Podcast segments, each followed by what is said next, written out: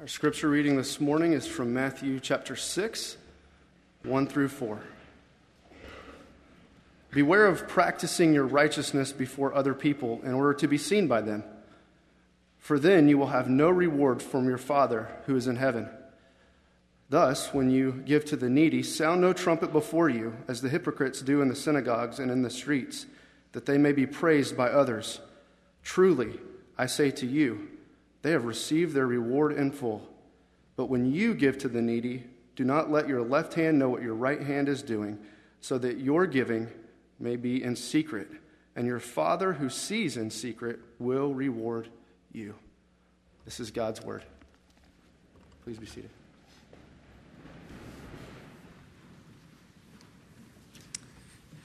Well, as we come now to study God's word, uh, let's begin with prayer. Our Father, we ask as we come now to study the Bible that by your Holy Spirit you would illuminate our hearts to see the glory of Christ and worship Him, in whose name we pray. Amen. Well, my friends, we come now to a, new section in the Sermon on the Mount that we're studying together and have been over the last few weeks.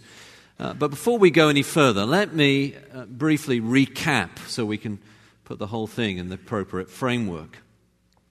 Jesus, you may remember, has been telling us what it means to live in the kingdom of heaven.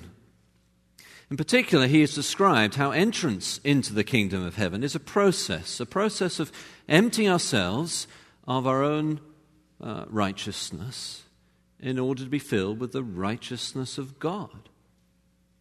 So it's not about uh, our own spiritual excellence, it's about the spiritual excellence of God be filled with His righteousness. Perhaps you remember the first blessing that uh, Jesus gave Blessed are the poor in spirit, for they shall receive the kingdom of heaven. So, what does that mean? It means that receiving the kingdom of heaven is not about being spiritually excellent in our own selves. It begins with recognizing our spiritual poverty. And then we may be filled with God's uh, love and blessing. Well, having established that initial principle, Jesus then went on to describe, didn't he, what, it, what these people are like who have entered the kingdom of heaven. Who, who are these people? What are they like? And he, he used two metaphors, two pictures. They are the salt of the earth, they are the light of the world. We describe those two metaphors like this. We said that uh, that means that they are the global spiritual illuminators, light of the world, and the global moral preservatives, salt of the earth. Now, then, I immediately want you to understand just how important is what we are doing this morning. Here we are together, and we, as God's people, are God's means for changing the world. That's it, that's all we're doing. See, God has a plan to change the world, and it centers on Jesus, and we are His people. And so you see poverty, you see darkness, you see injustice. Well, God has a people whose mission it is to bring the blessing of God, the beatitude blessing of God, to the furthest corners of the globe. And that people is the church. Well, now, having taught in this way, the natural question is how can we uh, be like this? What sort of lifestyle must we adopt in order to have this kind of uh, influence? And so, then, in the most recent section that we have just concluded, Jesus teaches that in order for these people to be like this, to be people of global gospel influence, we are to have a righteousness even greater than the Pharisees. Now, my friends, we must remember that uh, when we speak like this, that the Pharisees uh, were then famous for their righteousness. Today, we think of Pharisees as religious hypocrites but in those days, the Pharisees were considered to be the religious elite. And so, for Jesus to say that our righteousness is to be greater than even the Pharisees, well, that's setting a very high standard. And he explains what he means by that standard in four aspects of human interaction. Instead of merely avoiding murder, we are to avoid hate. Instead of merely avoiding adultery, we are to avoid lust. Instead of merely avoiding uh, uh, white lies, we are to speak the truth plainly and simply, straightforwardly. Instead of acting in revenge against our enemies by various means of subterfuge and all the rest, we are to love our enemies and pray for those who persecute us. And by the way, that means, doesn't it, that to pray for someone is not conditional on our approval of their behavior or their faith system. We can pray and should pray even for those who persecute Christ and his people. Now, of course, this standard then is a very high one. and Jesus underlines that by concluding, as we saw last week, therefore be perfect as your heavenly Father is perfect. Now, we saw last week, didn't we, that this call to be perfect is a, a two edged sword. On the one hand, it calls us to aim to be more and more like God and aiming for perfection. But on the other hand, it calls us to acknowledge our sinfulness and trust in Christ for His uh, sinless righteousness, for His perfection. And once again, this reminds us that really the Sermon on the Mount is not about us. It's about Jesus. And so when we finish this study of the Sermon on the Mount, in the next few weeks or months or years, our response should be the same as the response of those who first heard it. That is, they said, Who is this? He teaches not like the scribes and the Pharisees, but as one who has authority. Who is this person? Jesus. That's the aim of the Sermon on the Mount, to cause us to wonder at the person of Jesus. And now we come to a new section. And Jesus immediately addresses a very real danger. Now, let me illustrate it for you in two ways. First, I uh, remember a conversation with a person who had worked for some time on the senior staff of one of the great global relief and development organizations. Uh, this man was telling me stories about the president of the organization, stories which I believe uh, to have been reliable, not gossip, and which are now no longer actionable because the senior leadership has changed, but which nonetheless illustrate what is uh, here Jesus is talking about is a real danger. The president of this organization, the organization whose mission was to alleviate the pain of the poor and provide development for the poor all around the world, the president, I was told, always would stay in the very best hotel. And in fact, he drove a very expensive car, a car, in fact, that was chauffeur driven and had a particular personalized number plate that indicated his elite status. My friend said the staff at the organization used to joke that the personalized number plate should instead have read, Poverty has been good to me. Of course, the point they were making was that for all this organization's apparent and in many cases real attention to helping the poor, the person at the top, well, he appeared to be making a lot of money out of that mission. And there was something deeply disturbing about that story, I found. My other illustration comes from a lot further back.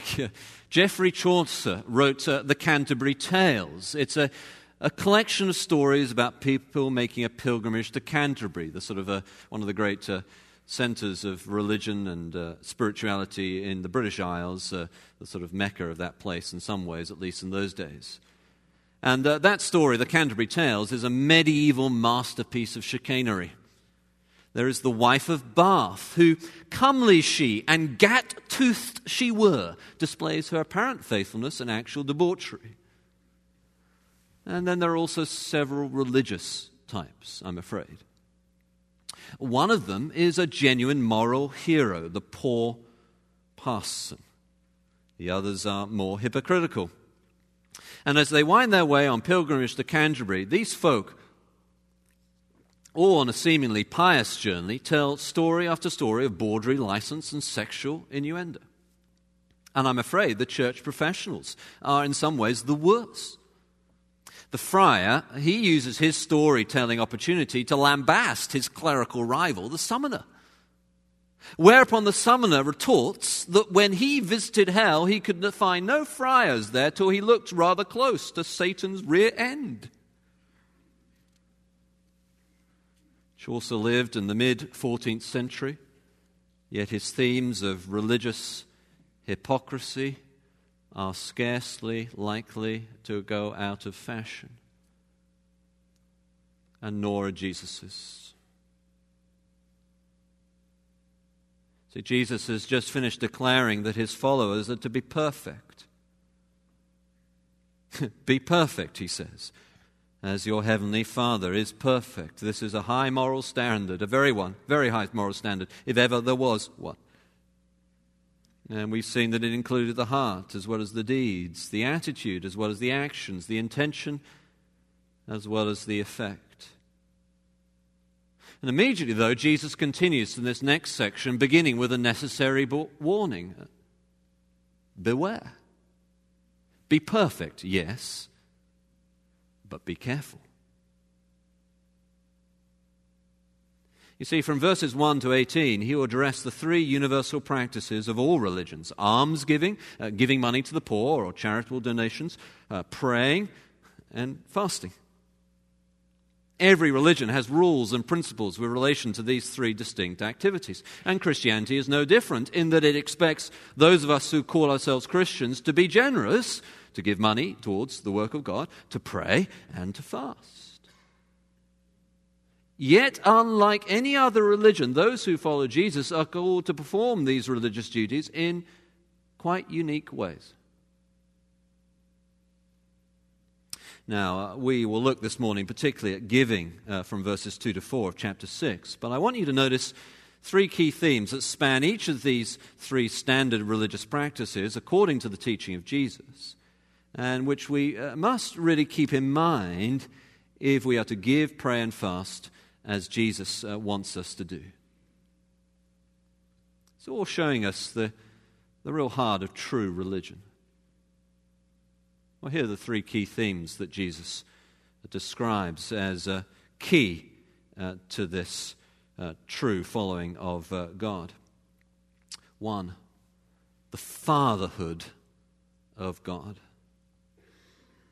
Jesus makes it clear that throughout uh, the Sermon on the Mount uh, about that, but particularly in this section, that his followers have a unique relationship to God. For them, God is not merely the great almighty being of deist philosophy. God is not merely the blind force of fate of pagan religions. God is not the angry, distant God that sometimes uh, uh we depict him as in our art. No, for a Christian, and only for a Christian, someone who has entered the kingdom of heaven by faith in Jesus, God is now our Father.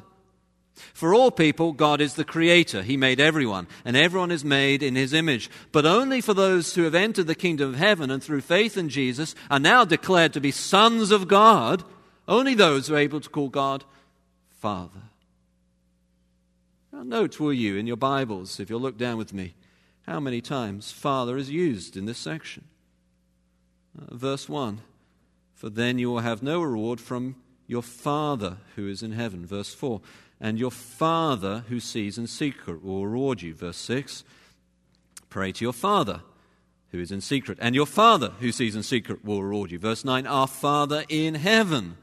That famous prayer of Jesus needs to be contextualized in this section this way. Verse 14, if you forgive others their trespasses, your heavenly Father will also forgive you. Verse 18, that your fasting may not be seen by others, but by your Father who is in secret, and your Father who sees in secret will reward you. In other words, if we are to have a right practice of our religious duties, giving, praying, fasting, then we must have a right theology of God. In particular, we must view him as our Father in heaven. If our giving, our praying, and our fasting is insufficiently passionate, is insufficiently devoted, is play acting rather than authentic, then it will be traced in part to an inadequate view of God. See, if we view God as uncaring, we are unlikely to give, pray, or fast in authenticity. The second major theme that connects each of these religious devotions, when rightly practiced, is not only having a right view of the fatherhood of God, but also having a right view of rewards. And again, it's remarkable how many times Jesus speaks about reward in this section. Verse 1 Then you will have no reward from your Father. Verse 4 And your Father who sees in secret will reward you. Verse 5 Truly I tell you, they have received their reward. Verse 16 Truly I say to you, they have received their reward. Verse 18 And your Father who sees in secret will reward you. See, here's how this works. If we think that God will not reward us for our prayers, fasting, and giving, then we will pray, fast, and give, perhaps, but in a way that seeks rewards from other people, from other humans. We have to have a right view of rewards which believes that God our Father will reward us for praying, fasting, and giving. Otherwise, when we pray, fast, and give, as much as we may look like we're praying to God, really we'll be praying to impress people. Now, Jesus here does not tell us what the reward is that God our Father will give us. To know that, we have to have a wider sense of Scripture's teaching on the matter. For instance, 1 Corinthians chapter 3, verse 21, Paul writes, So let no one boast in men for all things are yours, whether Paul or Apollos or Cephas or the world or life or death or the present or the future, all are yours. And you are Christ's, and Christ is God's.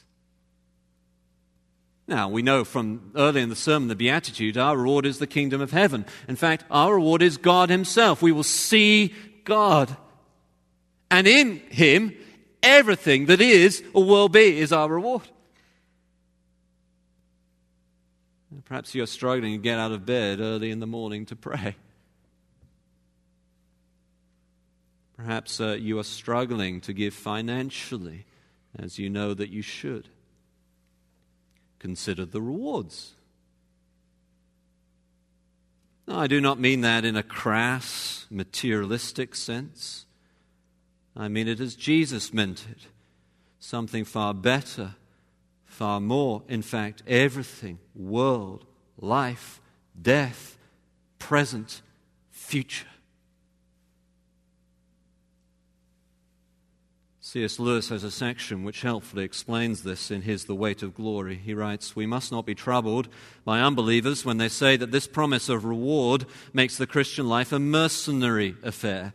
There are different kinds of reward. There is the reward which has no natural connection with the things you do to earn it and is quite foreign to the desires that ought to accompany those things. Money is not the natural reward of love. That is why we call a man mercenary if he marries a woman for the sake of her money. But marriage is the proper reward for a real lover. And he is not mercenary for desiring marriage. The proper rewards are not simply tacked on to the activity for which they are given, but they are the activity itself in consummation. The reward is God.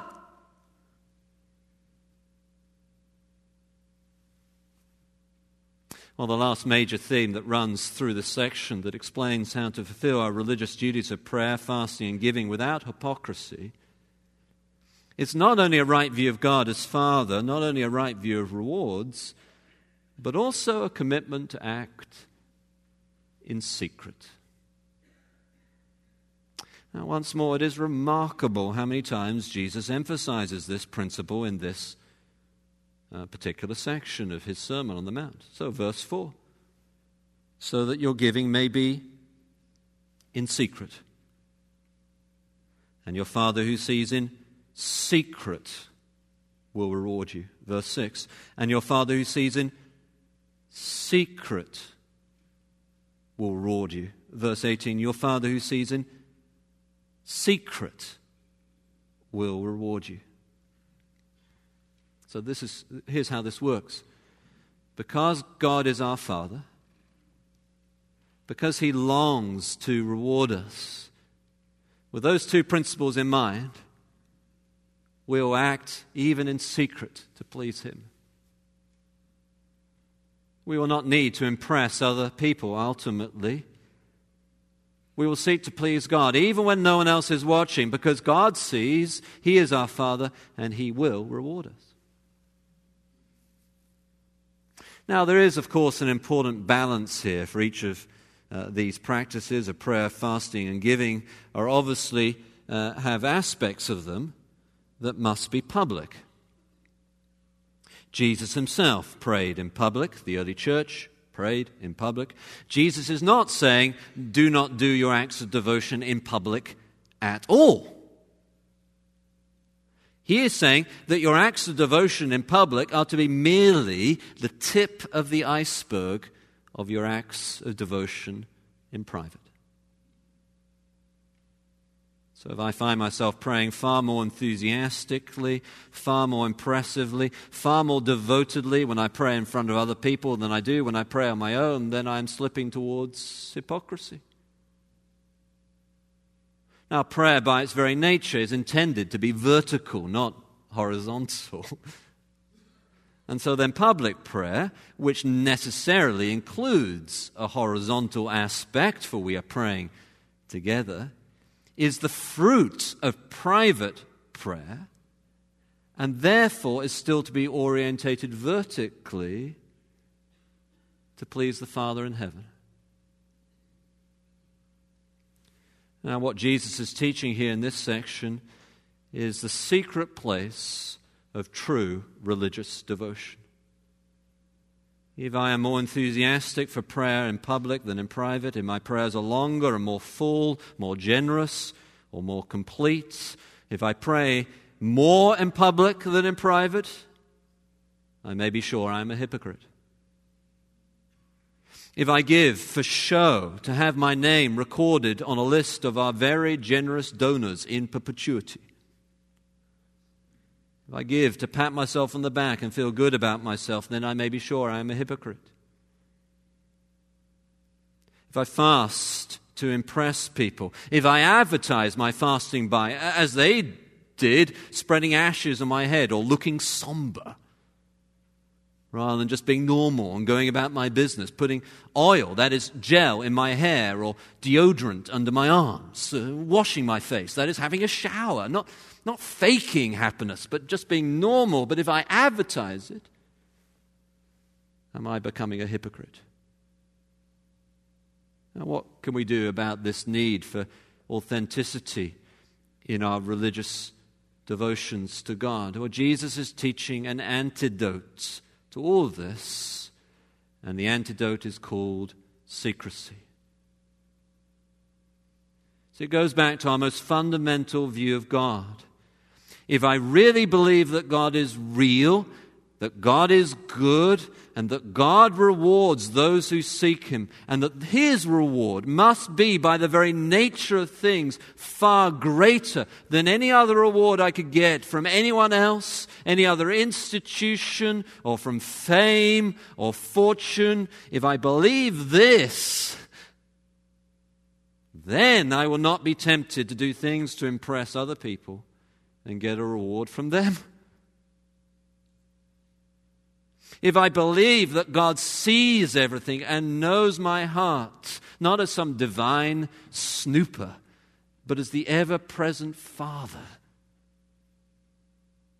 then I will not be tempted to think that the secret prayers of my tears or the desires of my heart will be lost if not advertised. Jesus is saying that the principle that should govern all of our piety, all of our religious activity, is a desire to impress God. And the only way to ensure that that is our desire and that it is true is not, as Jesus said, to do righteousness before men, but before God.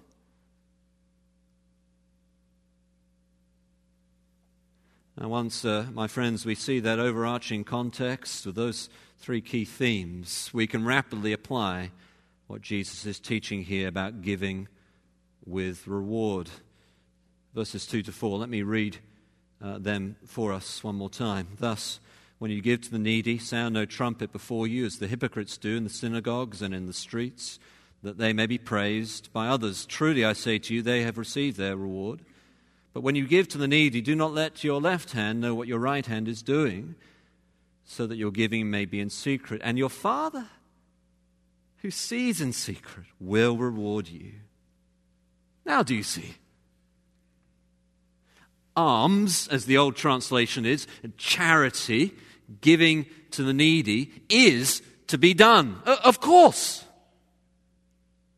It is not to be done for show. Charity is not show business.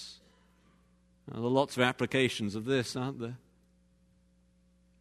How far removed uh, we quickly come from Jesus' standard. People have come up with various suggestions of the original context for some of the specifics here. Did they really announce their giving with trumpets? It is amazing enough possible that in one way or another they did.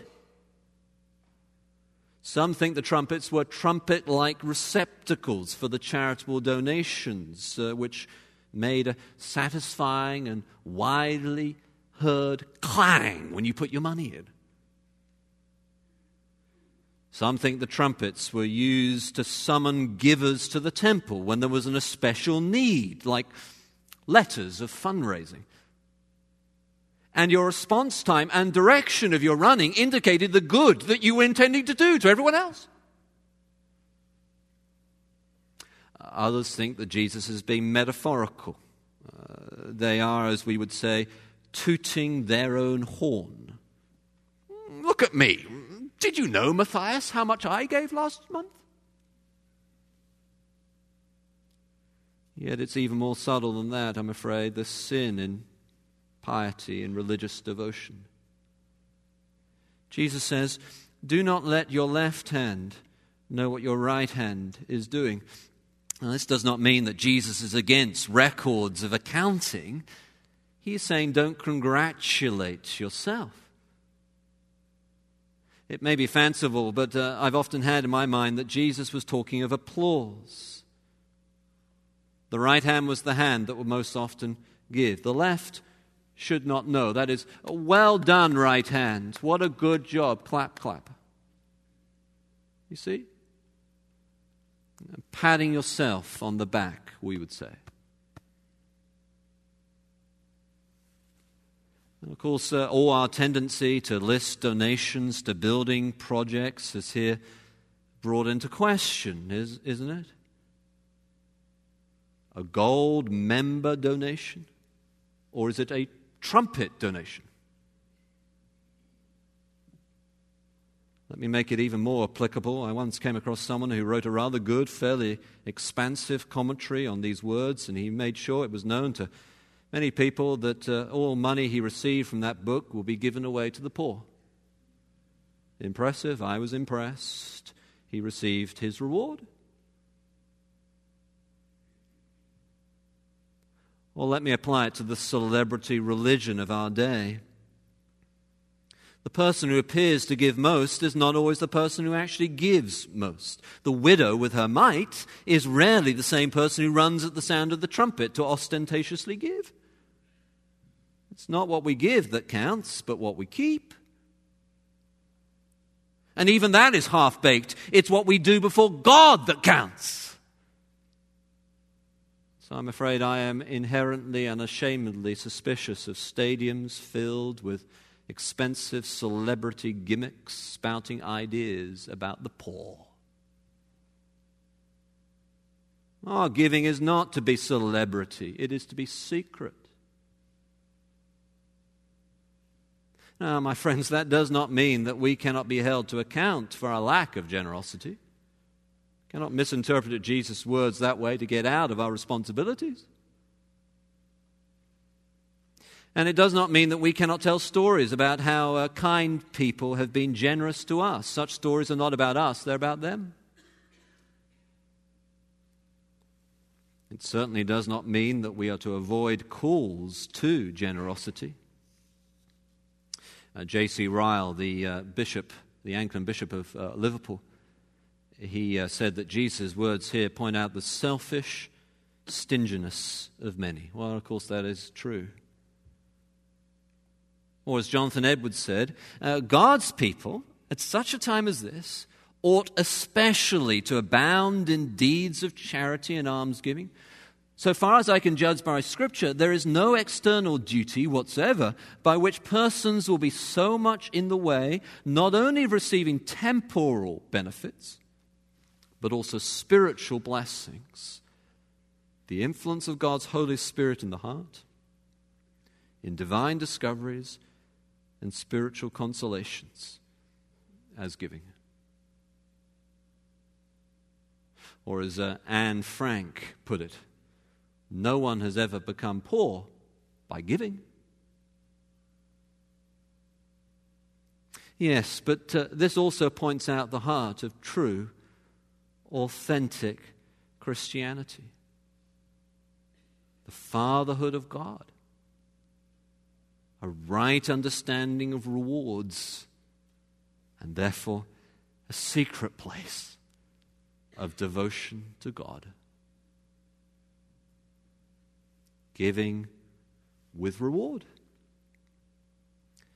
And the reward being the giver, God Himself. Let's pray together. Our Father God, we thank you for uh, the words uh, that Jesus spoke here. And we pray uh, to you as our Father, conscious of the great and astonishing truth that in Jesus we can call you Father. That though we are poor in spirit, we we have the kingdom of heaven, and you are our Father in heaven. It is not our righteousness, it is yours. And Father, we uh, long to be the uh, light of the world, the salt of the earth that uh, these words describe uh, your people as, as being. And so we long to uh, be perfect as, Father, you are perfect. Father, also we uh, wish to do that with authenticity. And so we pray uh, that uh, our public acts of devotion will be the tip of the iceberg of our private, secret devotion to you. Father, would you um, raise up a people here and now who seek your face?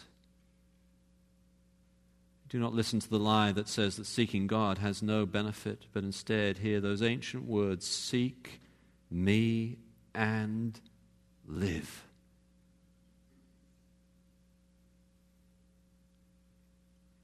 Father, we thank you that uh, you are a loving Father who rewards such a grace given, spirit filled, Jesus inspired